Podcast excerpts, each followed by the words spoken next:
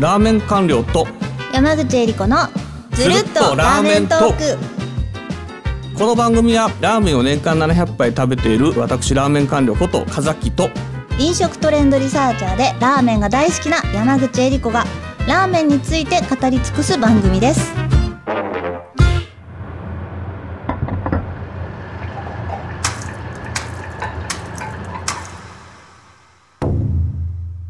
第41回目のテーマははいラーメン評論家のこれからについてです。来ましたよ。ラーメン評論家えーっと一応僕はあのラーメン評論家じゃないんだけどうん。まあ、うん。うんいいでしょう。うん。うん、まああの要するに評もはや論評論家っていうのはだからお金取ることを評言う論から家なだと思ってますけどね、きっと世うんの中のまあ、皆評論家さんのようなは。ことをしている人ですね。まだほぼ評論家のことをして って、無償でやってるという人なんですが、まあそういう、まあいわゆる評論家と言われてる方々のこれから、うん。あのね、高齢化が進んでますね。これはね、皆様にちょっとだけ説明をするとですね、ちょっとゆるっとしてた時ですね。ずるっとラーメントークのこのゆるっとラーメントークしてる時にですね、あの、リハーサルの時に、こう、ペラペラペラって出て、よし、これを本番で収録しちゃおうじゃないかっていう話になって、まおず送、りしておすりいまますせん。えっと、我こそは、えー年間500杯でもいいけど、うん。コンスタントに5年食べられるっていう人は、ちょっとここに本当に僕5年間500杯は大丈夫です。私、えー女性とかだったら300杯かける7年ぐらいでもいいよ。あ の、い増えた。や、300あ、杯、そうね。うんそっか。あのー年間のあれだね。うん。それができる人、ちょっと募集していいですかね。おーラーメン評論家の卵募集。いや、あの、なんでかっていうと、は今いこのラーメン評論家というか、この、こういう僕みたいな人間っていうのが、本当にいないっていうか、若い人が出てこなくて、 うん。みんな年取って、おじいさんのお 前、旗から見ると、なんでこのおじいさんたちこんなに集団で集まってラーメンの話詳しくしてんのっていう、ちょっと気持ち悪ささえあるのよ。なるほど、ね。普通ラーメンの話題をおじいさんってねそんな、はい。ラーメンの話題をこう明るくこう、はい席喋ってるって、大学生とかさ、なんかこう、社会人になりたての20代とかさ、10代の子とかこう、あ、このラーメンうまいよね、このラーメンいいよね、このラーメンいいよねってわかるじゃん。うん。わかりますねと。ころが、この前とある会合に出たら、はい。おみんな50代、半分以上が50代で、60に、60手前になりそうな人もいて、とある会合、気やにめなりてまもすね。いい。よ。ね。あの、で一番下が40近かった。はい。由々自体だよね。あ、ちょっといいですかその前にですね、私、ちょっと思ってたんですけど、あの、今のラーメン評論家の皆さんたちは、育てる意思はあるんですかめっちゃある。すごい厳しいです。なめんっか、ちゃある。だから、あの、ああそうる、ある僕の知り合い は、すごい即答。若手の人をはい。 4年間自分の食べ歩きの一部に連れて歩いてて、はい。で、言うなればリストまで作ってあげて渡して、はい。ここ行ったらいいよっていうふうにやったりして、それでも育ちきらない、いいかな。育ち切る、切らないの基準っていうか、そのあるんです、なんだろろうな、あのーうんこのラーメンの食べ歩きの世界っていうのは、回数かける年数っていうか、回数だけでもダメだ すし、ごい。年数だけでもダメなんですわ。で、ハードルが高め。よく言うとん配数あはい。回数1年間700杯とか1000杯とか食べる学生ははい。いるかもしれない。特に学生だったら、はい。 1日3杯食べればうん1000超えてくるから、うんうん。はい。学生で1年間1000杯超える人はいるかもしれないんだけれども、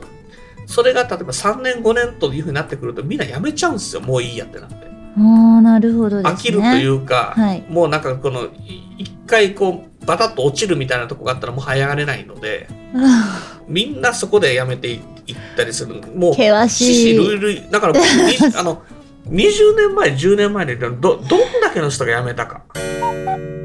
あの、YouTube でラーメン好きとかラーメン食べ歩きとかって結構ブワーって出てきますけど、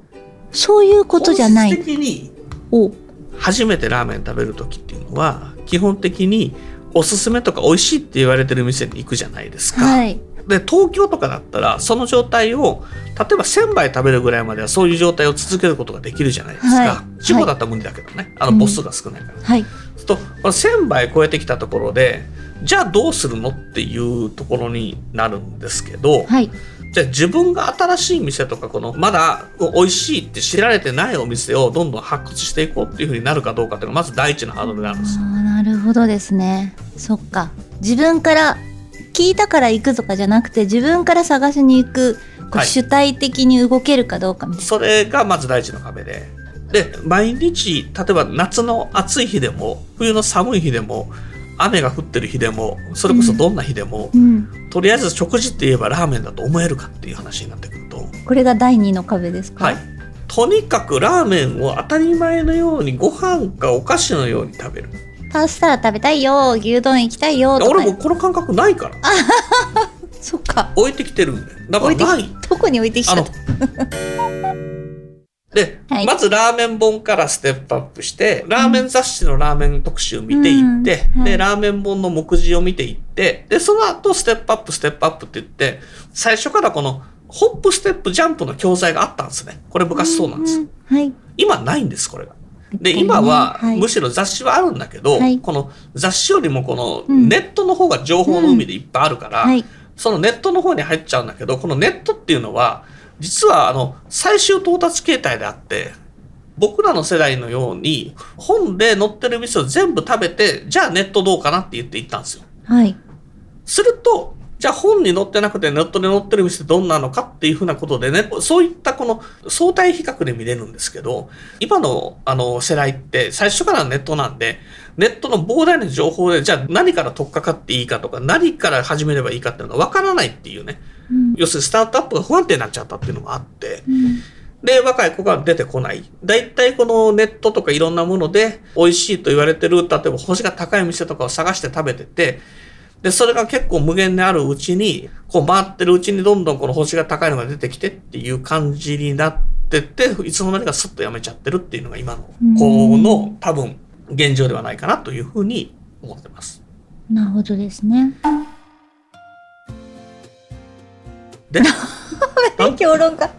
ラーメン評論家って職業としてすごい熱々と語っていただいたんですけどなんか仕事として成り立つかっていう話とかね成り成り立たないんじゃない成り立たせようとしてるかもしれないけど相当それだけで食べていくには厳しいかなこれあの一応念のためにお伝えしておきますけど誰かとか本当にそういうんじゃないですからあの漠然とラーメン評論家っていうことだけなのでいやそもそもラーメン評論家ってどういう人たちのことだと思ってますそうそれ私もねそれが分かんない時がたまにあるんですよねこいれやいやテーマにラーメン評論家について言ってたやんなんかそうそうどういう人たちのをイメージしてあのる、うんざっくりとした解釈はあのラーメンに知識が豊富な人で比べられるというかあのいろんなところを見たり聞いたり食べたりしているから評論できる人評論って何っていう話になっててまあ実はラーメン評論家のこれからっていうところであの世代の話を最初から高齢化をしちゃっていてで若い世代がなんで育ってないかっていう理由を今ずっと語ってきたんですはい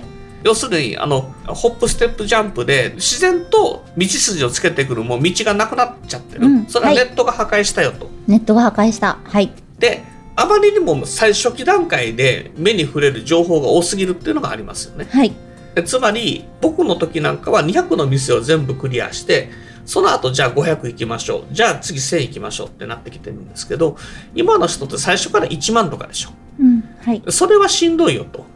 あとはこの前回の話にも絡みますけど、やっぱりラーメンの価格が上がってきてて、若い世代ってそんなに収入がないので、ラーメンの食べ歩きをちょっと趣味にしにくくなってきてる。だから、これまではちょっと B 級グルメで、えーラーメンっていうのはちょっと手軽にあの趣味として入れるよと。それが例えばフレンチとかだったら大変だみたいなね。えーそういった世界だったんですけど、ラーメンの価格もちょっと今のようになってくると、あの、20歳とか21人とかその辺のそこそこの成人にしたばっかりの人が、じゃあ毎日ラーメン2、3杯食べるって言ったら、ら毎日、えー、大体3000とか4000使うわけでしょ、ラーメンだけそれはちょっとしんどいよねと。僕らの頃はラーメン2、3杯食べるんだったら、大体まあ1500円から2000弱ぐらいでしたからね。うんはいだいぶ違ってると。っていうことで、若い、今だから700杯、500杯とか300杯をコンスタントに5年なり7年、まあさっき言ったのは 500×5、300×7 それがちょっとできるよとかやってるよっていう人がいれば、ちょっと教えてくださいって話だと、それぐらい私の周りにはいません。じゃあこれ第一の壁第二の壁っていうところにつなげるとしたら第三の壁はその価格第一、第二っていうのと、この価格っていうのあは、ー価格は全体に被ってくるよね。うんだから、主体的に行くようになるかっていうのも、やっぱり安かったら、はっとフラッと食べれるし、っていうう、んどんな時でもなるラーメほどですねンを食べたいと思えるかっていう時に、ああそっかそっかそうそうそう別そう、のね懐っていうところなんで、そこは全部横串でかかってあくそるっか。そんな感じだと思うんですね。で、今どんなことになってるかっていうと、30代後半が加減で、そっから下のラーメン評論家みたいな人っていうのが見つかってないだけかもしれませんけども、だから誰かいますかって言ってるんですけど、今のところ何人かが集まって誰かいるって言っても出てこないです。いいですね我ですっていう人がぜひ出てほしいですねこれ手挙げて声を上げていただけたらもこれしかし重て要なこのれが、配数急に、かける継続性。で、この継続性っていうのはすごい大事で、うん極端な話、今最近思ったんですよ。はい今知識ほぼゼロでもいい。おおはいただ、例えば、1都3県でこれだけ食べられますか、1年にって言った時に、はいもうどんなことしてでもかじりついてでもそこをやってくれれば、当然何年か経つと2、3年やると伸びるんですね、そこまでやれば。はい